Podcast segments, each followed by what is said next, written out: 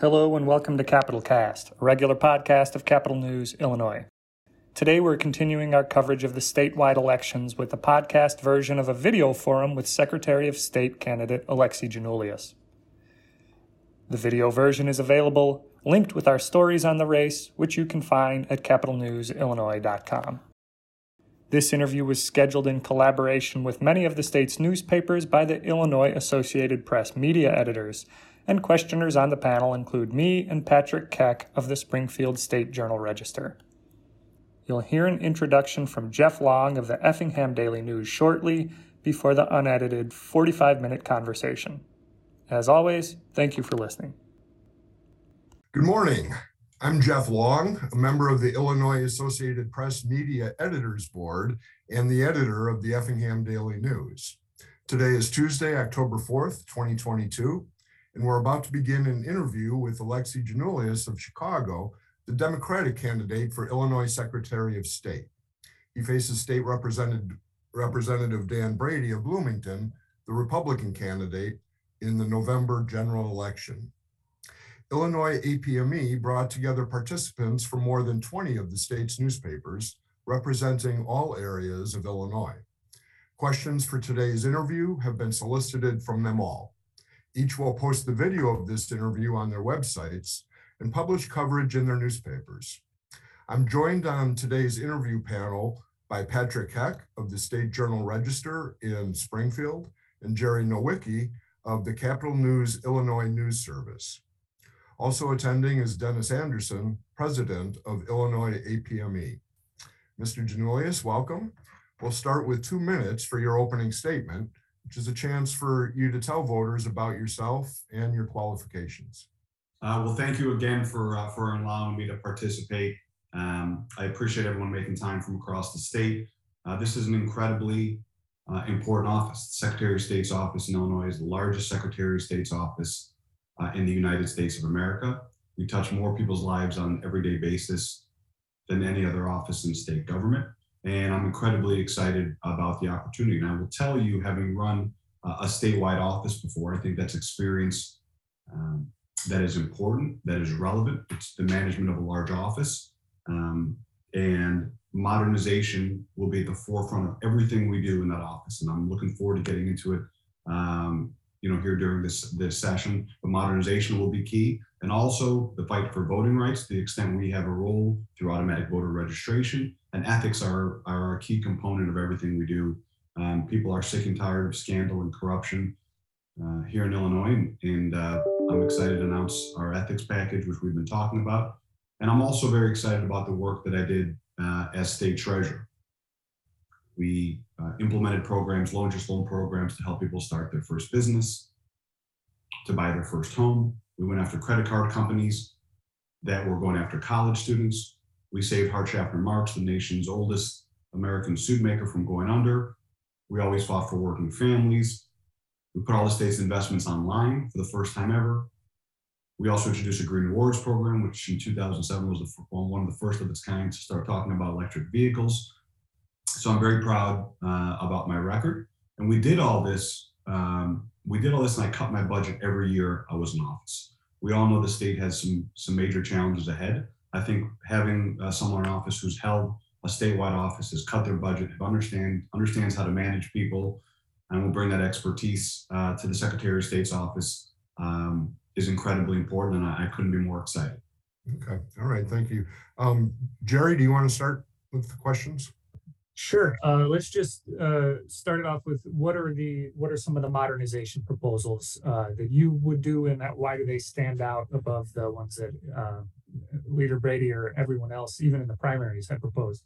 Uh, well, thank you for your question, Jerry. Um, we have been talking about this. You know, we announced our campaign in 2020 uh, when Donald Trump was still in office. So we've been talking about modernization for a very long time. So a number of things. The first is um, you know, we want to make sure we moved our, our titles and lien system to e-title system. Other states are doing it. Uh, it takes too long when someone buys a car or wants to sell a car. Uh, number two, I also want to implement our skip the line program. And what this essentially would mean is after scheduling an appointment, uh, residents will receive a text message that confirms their appointment with a link to check in upon arrival, allowing them to enter um, at the scheduled time and skip the line. people are paying a time tax in Illinois. It takes too long for them to access government services, and that's what I mean about modernization. So skip the line program.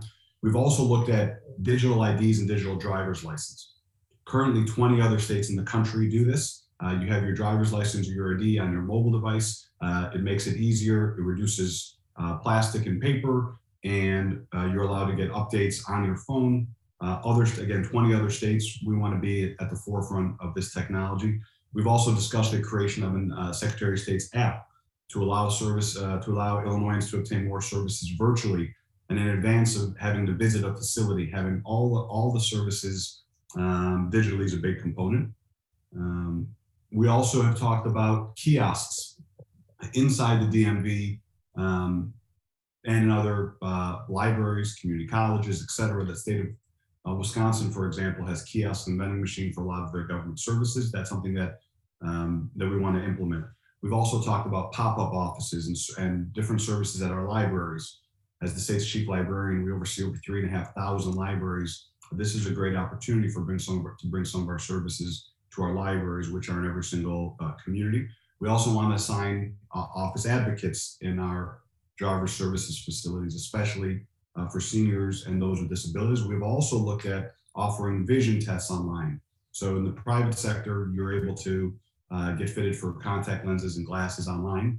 That technology already exists. Uh, we want to find ways, assuming that it's unhackable, secure, to even introduce those services. We believe, um, uh, we believe, Jerry, that with this modernization, we can cut foot traffic at our DMVs anywhere from 50 to 70 percent. And I think the important thing to note is that uh, in every proposal that we've talked about during the campaign, everything I've talked about just now, none of it requires um, new technology. It already exists. I'm not saying we need to invent something. Other states are doing it. Other municipalities are doing it.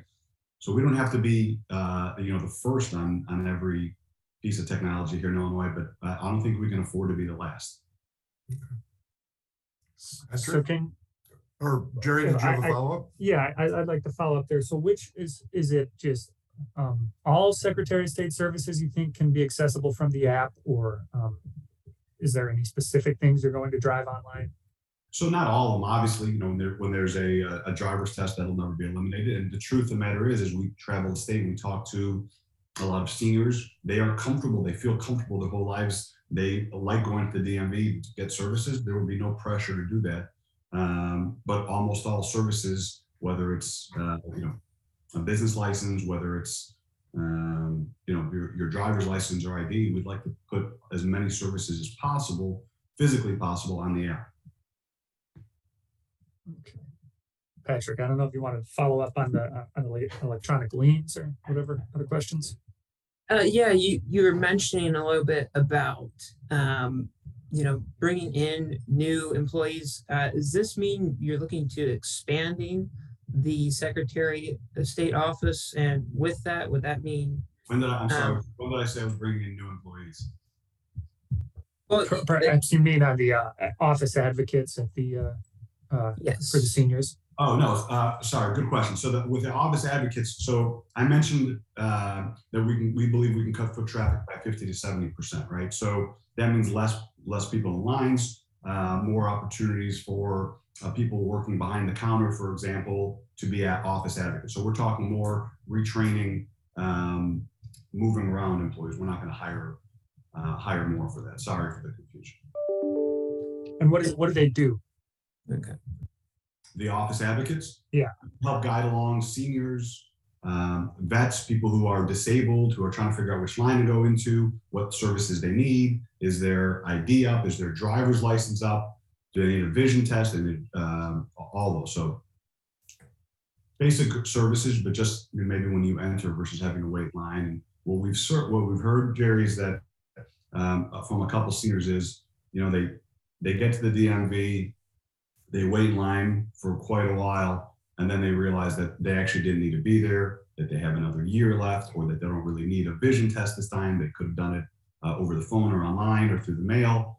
Uh, and like i said that will help eliminate uh, a lot of stress for uh, for constituents and for those who work in the office. Um, as far as the overall kind of DMV process, uh, one thing your opponent has suggested um, is reducing licensing fees. Um, this being licensing fees, personalized plates, all of them going down about $50 or so. Um, do you think that's something that is, you know, feasible? Um, and what would that just kind of like look like as far as like, you know, requiring lawmaker approval? Um, what's kind of the whole process in making changes to that? So, I, so he, here's the thing: when people run for office and politics is involved, they say things to try and get uh, attention. And I will tell you um, that while it sounds great to say, "Oh, everyone's going to pay fifty dollars less," uh, you know, you're talking about 11 million vehicles at fifty dollars a vehicle. So Representative Brady saying, I'm going to take $550 million from the road fund and I'm not going to tell you how I'm going to replace it. And I think that to me uh, is is irresponsible budgeting. It doesn't make sense. It's also regressive. You know, if you're making six million dollars a year and you have three vehicles, these individuals aren't necessarily screaming for fifty dollars off. So I think I don't know that it, it makes sense. It's a it's a smart campaign move, I guess, during times of, of uh, tremendous inflation to say I'm going to cut your fees. But I think he should be asked where he's going to replace the 550 million dollars or so that he's literally pulling out of the road fund. So would you support just maintaining the prices as is, uh, just because of that potential loss of 550 million or? So, so I do think that, you know, over the court, if I'm fortunate enough to get elected, I do think it's, you know, we look at if people are uh, impoverished, if people are below a certain income uh, level, can we look at reducing fees? I think that's completely responsible. But I think if we were to make that decision or look at, you know, study it and figure out who it would help and how it would help them and how important that is, I would only do that uh, if I had money to replace it in some other way. And you can't just say, I'm going to cut your taxes and cut your fees. You have to be able to to, to replace it. And quite frankly, and I have nothing against uh, Representative Brady, he's, he's a nice guy, but he's been in, been in Springfield for you know 20 plus years. And I think that this whole spend whenever you want, say whatever you want on the campaign trail, I don't know that that's uh, responsible long term. So, um, as as you know, obviously our listeners might not. You'd need uh, action from the General Assembly to touch those fees anyway. So, what are who are your allies in the General Assembly, and how do you uh, what else are you working with them or will be working with them to implement uh, upon uh, election should you get it? Uh, great question. Uh, so we spent a lot of time working with um, senators, representatives. I'm proud that I have a track record of working across the aisle. I worked well with with Tom Cross when I was a state treasurer. We always worked well with um, you know Republicans and Democrats. And a couple examples. Um, so we announced in East St. Louis um, about a week ago our license to read program.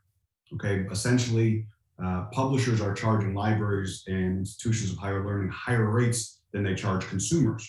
So a few other states, Massachusetts, I believe, Rhode Island, and New York, um, have passed legislation to negotiate directly with publishers that can bring their costs down that they charge for libraries, um, and also increase the licensing agreement time period so people libraries and consumers and families aren't paying higher fees for ebooks.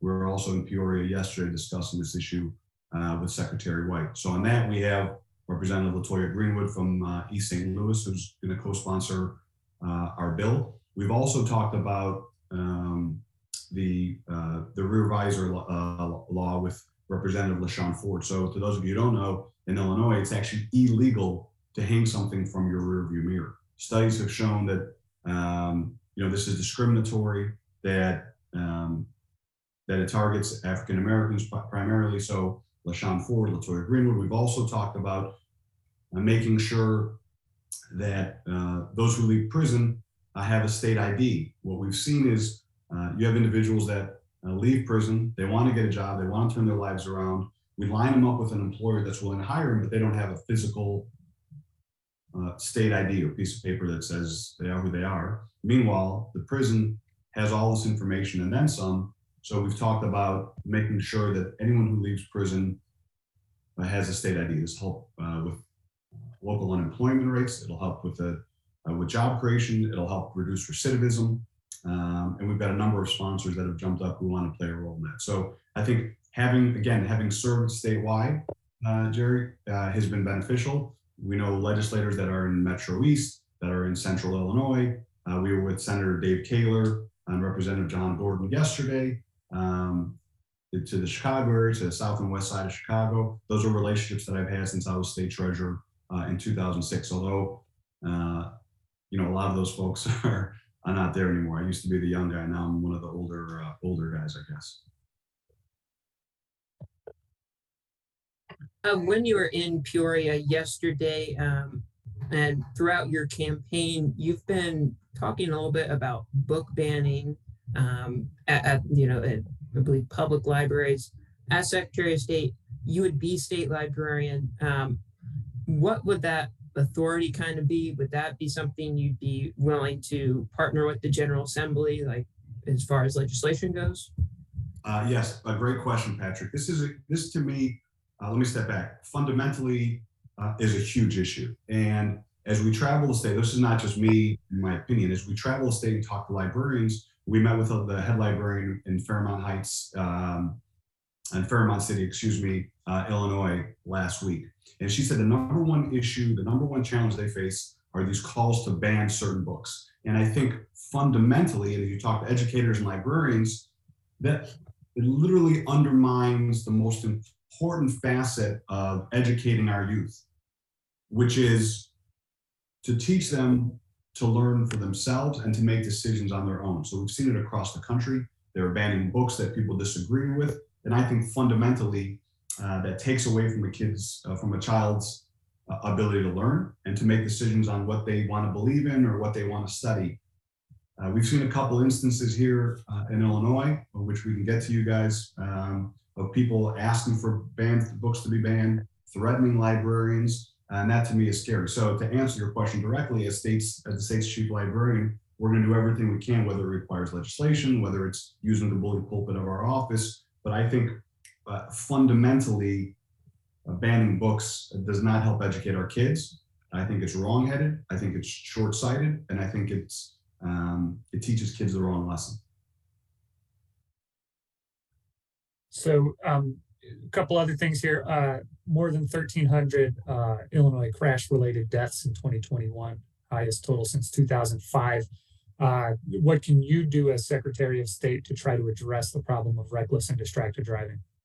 Uh, that's another great question. I think you know, obviously, some of this, um, uh, some of this, Jerry, will require working with the legislature. Um, but traffic accidents, accidents have, have, have soared. Um, I think you know, using the, again, using the bully pulpit of the office to, you know, talk about this, to crack down on reckless driving, on drunk driving, um, making sure if there's a car on the road, on the shoulder of the road, that people are doing the right thing.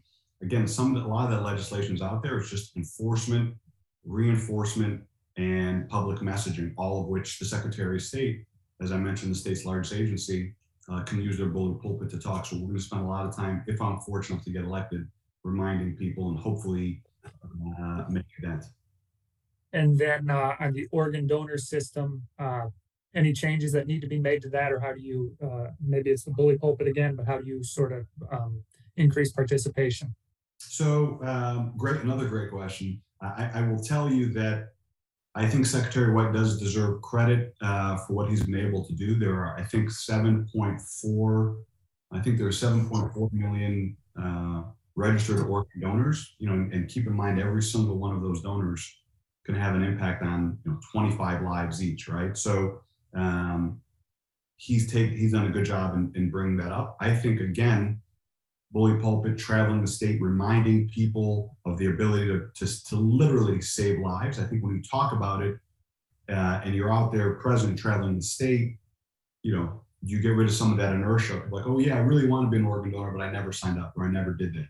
So I think traveling, using libraries, talking to colleges, um, you know, going out to different groups will, will all be uh, crucially important. The other the other piece of that um, is that we've heard is there's there's a there's a sort of a stigma uh, in certain minority communities that are you know nervous about signing up, um, don't really trust the system, or there's a stigma culturally in certain uh, communities. Uh, we met with Mayor Sheila, Sheila Chalmers uh, out in Matteson. She said that's a problem in her community. Yeah, she had a family member whose life was saved from an organ donor. Um, so I think getting out to these communities and, and reinforcing uh, the power of organ donors and how it can literally save lives will be crucial. Uh, going back a little bit earlier, um, you were talking about transitioning to the electronic lien and title system.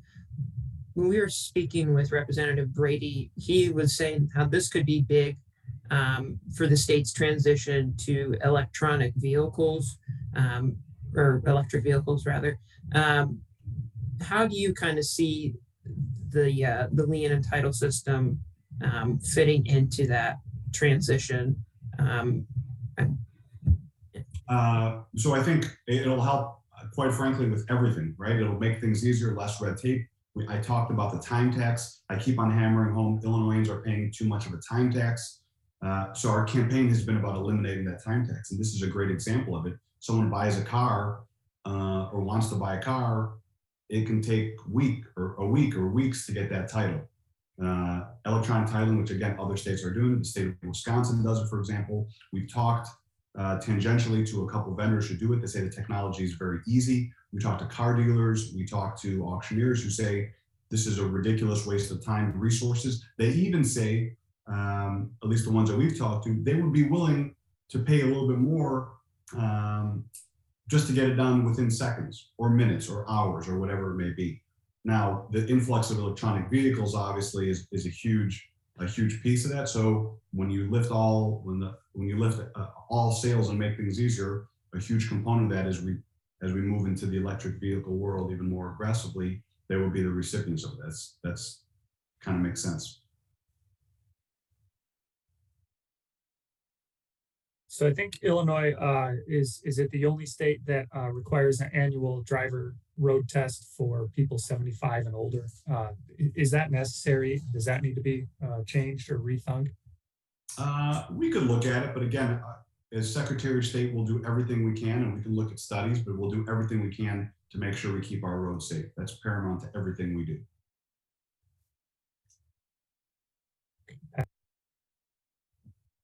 Um, you, you mentioned a little bit about acting as state librarian. Um, the Secretary of State, you know, reaches so many parts of the state, has a lot of responsibilities.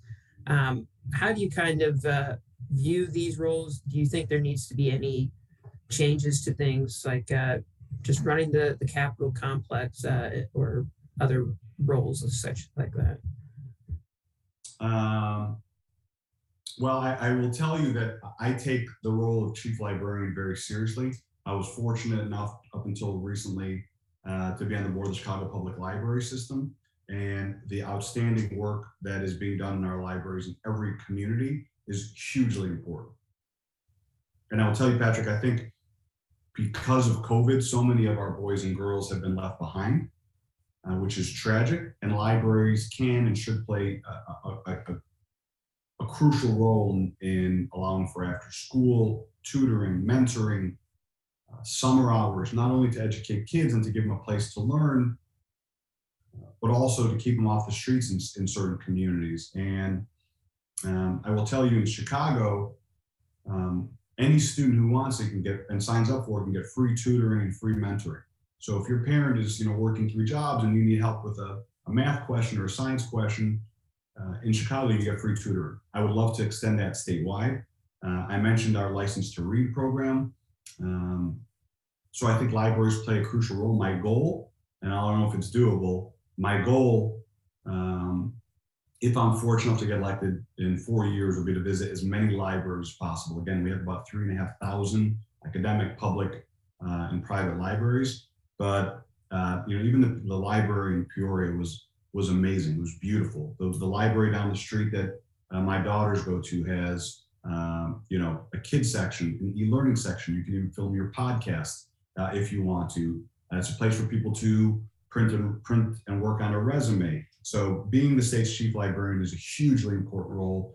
And I will tell you, one of the most and one of the most excited one of the uh, elements of the office that I'm most excited about. Sorry if I sound like a nerd. I just uh, I, I am excited about uh, about our library system. So uh, you you had mentioned a couple times your experience as treasurer. Um, you held that post until 2010. At that time, you ran for Senate uh, unsuccessfully with against uh, uh, Republican Mark Kirk. So eh, since 2010, can you tell us um, what type of private sector uh, experience you've had? I know Bank of New York Mellon from 2012 to 2018. What can you tell our listeners what you did there? Uh, yeah, so uh, a few things. One is, you know, just because I uh, I left public office uh, doesn't mean I le- ever left public life. And um, what I'm most excited about was, uh, you know, Governor Quinn appointed me to be chairman of the Illinois Community College System, which is one of the best community colleges in the country. I traveled the state, met with community college heads, talked about the importance of community colleges. We worked hard to increase scholarships uh, and Pell Grants uh, for community college students. We thought it was unfair that uh, all this money was going to the four-year uh, universities, and yet we could save the state uh, tens of millions of dollars and get a lot more kids scholarships for those first two years. So community colleges, being the chairman of the Illinois Community College Board uh, was crucial, and I love it. I love doing it. I mentioned being on the board of the Chicago Public Library System, uh, which is a tremendous honor. I also did some nonprofit work. Um, uh, One Million Degrees, I'm on the board of. We provide scholarships and mentorships for kids that can't afford to go to community colleges. Chicago Children's Advocacy Center, where we help abused and neglected kids. CARA, where we provide uh, second chances to those who've had some uh, uh, some challenges and setbacks in their life. So I'm excited about that work. And then uh, on the investment side, um, you know, I, I, I had to start a little fund where we invest in uh, in tech startups um, and other businesses. And you know, some of them uh, did well. We had invested in a company called Cameo, which you may have heard about. It's a Chicago-based company uh, that does um, uh, celebrity autographs. They built their company. They just signed a big lease downtown Chicago, job creation. So I think being a part of the, the investment world has been uh, illuminating. It's been exciting, uh, and I think plays a role in this office because we invested in, in tech. We've seen how it works. We've seen how it impacts people's lives in the private sector, how it provides some conveniences, and I think bringing that sort of uh, experience and perspective, as I mentioned, digital digital IDs, digital, digital driver's license, the creation of an app. Um, I think bringing that innovation and that energy and that know-how, I, I think will be helpful. So what can you tell us about BNY Mellon and, and maybe what types of clients you had? Uh, sure. Uh, BNY Mellon, I was a, a, a, private wealth manager, which means essentially I, my job was to uh, to bring in new business um, to the company. Okay. And, and anything you could give us uh, regarding clients? Uh, yeah, my clients were families and individuals. Any public officials or any of that? Oh no. Um, so then Annoula Ventures, are there, are there, um, Let, let me just, uh, there were no public official, no, I, I had no public, official. sorry, I just want to say something and come back. okay. So, so, um, regarding Annoula Ventures, are there investments you're holding right now? Anything you're going to have to divest from, uh, if elected? Uh, great question. No. Um, uh, although I've already begun uh, divesting anything that I've had an active uh, ownership in. Um, so no, the, the the only investments that I have left, and you can you know go to the uh, financial disclosure. I think the only investments I have left are just passive. So I'm an investor. I'm not an owner. I'm not on the board of it. Um, I'm not in day-to-day operations. Then- Patrick? Can I, can I, I'm sorry, can I add one piece? That being said, even though these are just passive investments, I, I will, uh, the first thing I do, even during the transition period, uh, get a legal opinion, make sure the inspector general takes a look at uh, whatever I have and, and if there's even, uh, you know, anything even remotely, um, you know, related, then I'll just divest to the extent I'm able to. Uh, you just mentioned, uh, speaking with the Inspector General, um, in other races, um, we just saw, uh, recently gubernatorial candidate Darren Bailey released his tax returns. Um, are you planning on uh, doing uh, that as well, or? Uh, I decided not to uh, for now. You know, my wife and I have some uh, some things that she wants to keep uh, private, which I respect. But I will sign and continue to fill all required financial disclosure forms.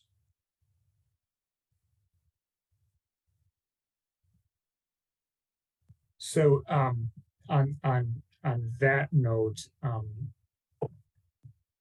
regarding financial disclosures, are they strong enough? Um, is that something you're going to look to increase? I, I guess I'm talking about existing law now. You had mentioned an ethics package, so I kind of want to Yeah. dig into what that looks like and do we need better financial disclosures uh, in Illinois?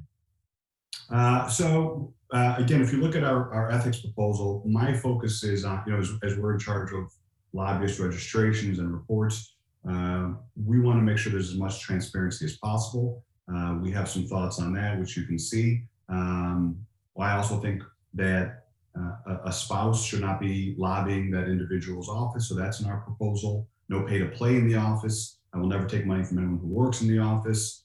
Um, all those are important to answer your question uh, directly. This is an interesting one. So for me, I think that you know the most, the more disclosure, the better. I will tell you, and this is interesting, and you may talk to some of your local mayors, mayors and elected officials. When I spoke to the Illinois Municipal League, one of their biggest challenges in getting school board members, city council members, and some of these, especially in some of these small towns, they feel that it's too onerous, especially for unpaid um, unpaid positions where people are volunteering their time and then they have to go online and put every you know health insurance trust or any property they own so to hear that was an interesting perspective we don't want to make it especially for you know for unpaid roles whether it's a school board or a library board that people feel that qualified people who are willing to do this outside of you know their day-to-day job we don't want them to feel overly burdened so that they don't even you know run for these positions so there's a balance there um, I told the Illinois Municipal League we'd look at that. That being said, for legislators and for constitutional officers, um, I, I am a believer in the more you know transparency on on assets that you own. Uh, I, I rarely is it a bad thing. And and going back to your time as treasurer, one of the things, even going back to the 2010 Senate race, you received a lot of scrutiny for was that the Bright Start College Savings Program had lost a lot of money. I think it was 150 million was the number I, I most uh, saw quoted in, in news reports. Uh, what are the lessons there, and is there a defense of the handling of Bright Start, or um, wh- what do you take from that? Well, I'm, I'm really glad you asked that because I could not be more proud, proud of the Bright Start College Savings Program. And I will tell you, obviously, running for the US Senate, uh, campaigns are easy. Don't forget, I ran uh, during the Great Recession. And, and, and uh, a little context uh, is important. Before I came state treasurer, Bright Start was ranked one of the worst 529 programs in the country, 47 uh, out of 48 programs nationwide. Under our administration, we revamped the program. We ensured that there were more investment options. We slashed investment fees in half. Um, and we created a scholarship program that the fund administrator paid for of over three and a half million dollars. As a result, Bright Start became well was ranked one of the top five programs in the country. Morningstar called the transformation quote a Cinderella story. The Chicago Tribune Ed Board called it a brighter start for Illinois families.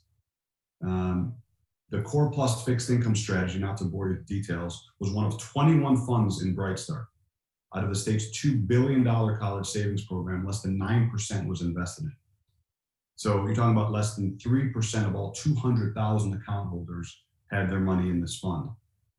Nationwide, nationwide, over 1,529 funds lost at least 40% of their value in the market collapse, according to the Wall Street Journal. Core Plus was the only one in the country to get back money for account holders. That's because I was the first treasurer in the country to notice the returns uh, in Core Plus that were off their benchmark. I was the first to reroute the investments. I was the first to get the Attorney General involved, and I was the first in the nation to recoup money for uh, money for these losses.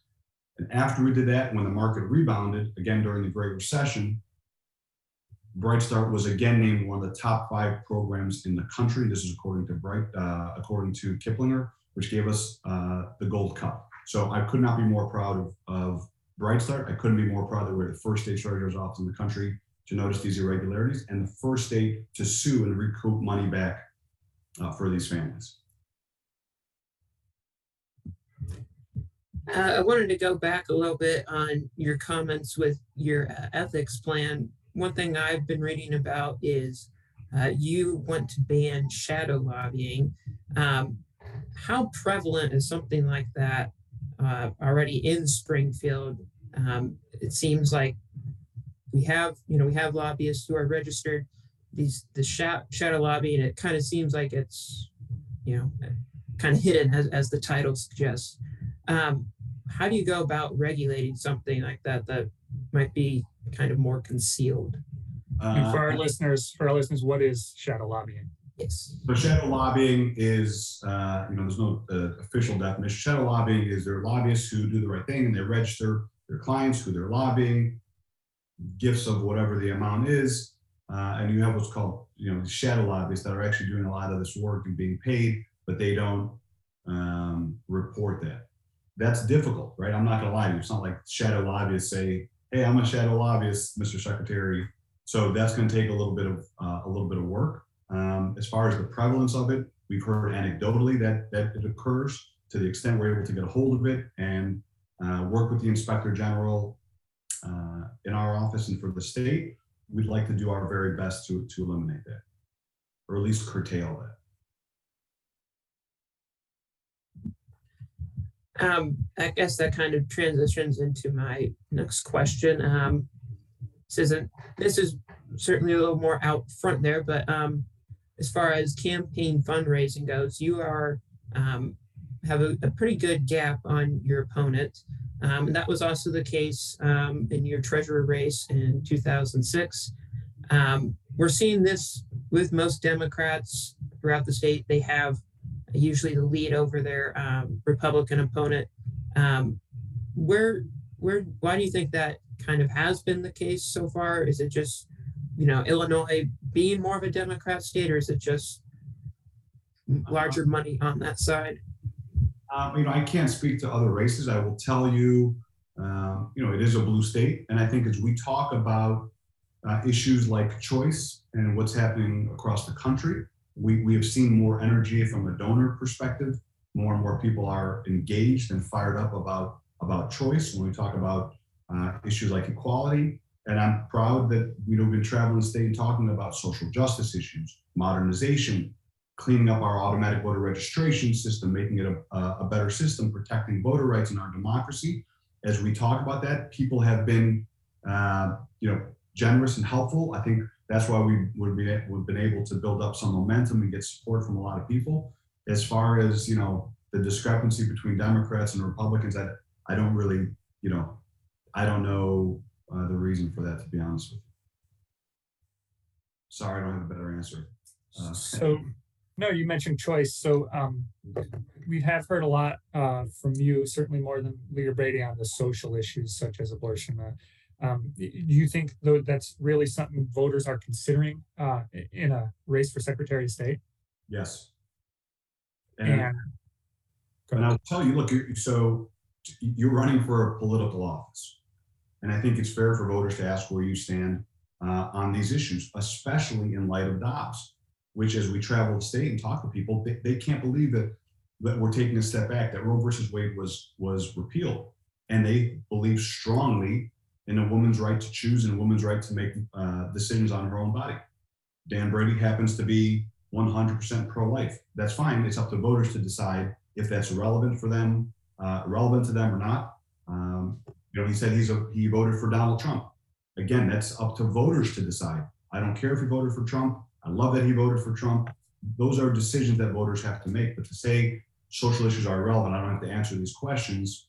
Uh, you know, running for office is it's very fair. And I will also tell you on that issue, it does uh, it is relevant to the Secretary of State's office. You know, we mentioned a proposal a couple weeks ago to make sure that these automatic license plate readers are used for the purposes which they're supposed to be, and that's for law enforcement. Um, what we've seen and, and, and, heard is that other states um, are using the uh, ALPRs, as they're called, to track women who travel across state lines to get abortions. So we're going to work with Representative Kelly Cassidy uh, and Ann Williams to, to try to pass legislation that would uh, specifically limit the purpose for which these ALPRs are, are used for things like uh, locating drivers involved in serious crimes and stolen vehicles.